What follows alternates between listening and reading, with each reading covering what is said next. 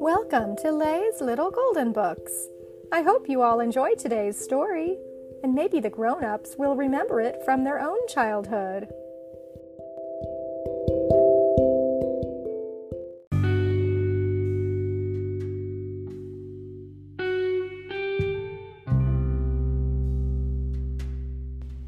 Buster Cat Goes Out by Joanna Cole, a golden book.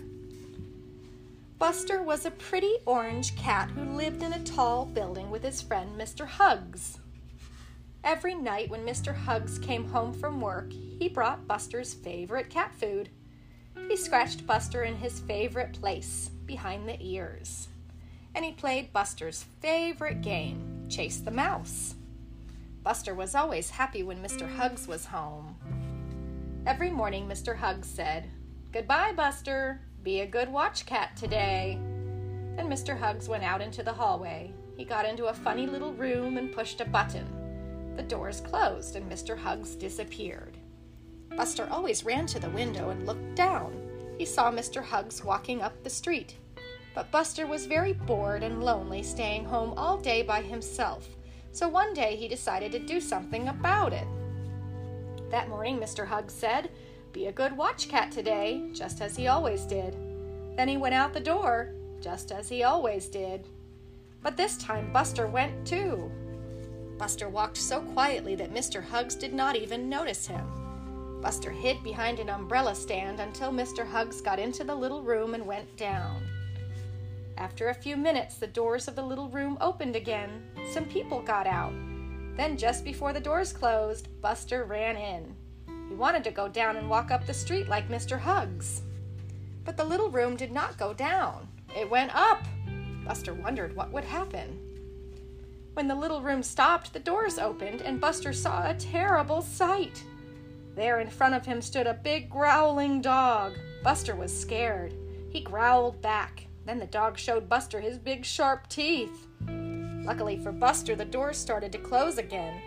The dog jumped back and the little room went up. When the doors opened again, there was a father and his little boy. The boy reached in and pulled Buster's tail. Ouch! Buster let out a yowl. Luckily for Buster, the father said, Be nice to the kitty. The boy let go, the doors closed, and the little room went up again. When the doors opened, Buster saw a big mean man with a broom. Scat, cat, said the man, and he tried to sweep Buster away. Meow, ow, ow. Buster was mad. He would have scratched the mean man and his broom, but the doors closed too fast.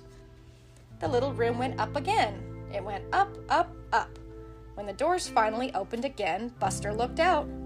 All around were green trees. Up above was blue sky. And straight ahead was a lady painting a picture. The lady smiled at Buster. He liked her right away. Buster climbed a tree halfway to the top. The lady thought that was wonderful. What a strong little cat you are, she said. So Buster kept climbing all the way to the top. And the lady said, Oh no, that's too high.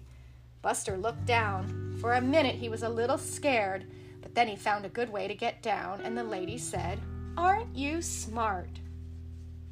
Buster found something square made of bricks. He wondered what it was, so he poked his head down inside to find out. When he came out, the lady thought a new gray cat had come to visit. Then Buster washed himself and she said, Oh, it is you after all. There were so many nice things to do that Buster did not feel lonely or bored, not even for one minute all day long. At last, the lady put away her painting things. She and Buster went into the little room. This time it went down, down, down. When the doors opened, there was Mr. Hugs just coming home from work. Buster, said Mr. Hugs, how did you get here? He came to visit me on the rooftop today, said the lady. He was good company. From then on, Buster was happy day and night. He stayed with Mr. Hugs at night, and he visited the lady during the day. And everyone had beautiful paintings of Buster to enjoy. The end.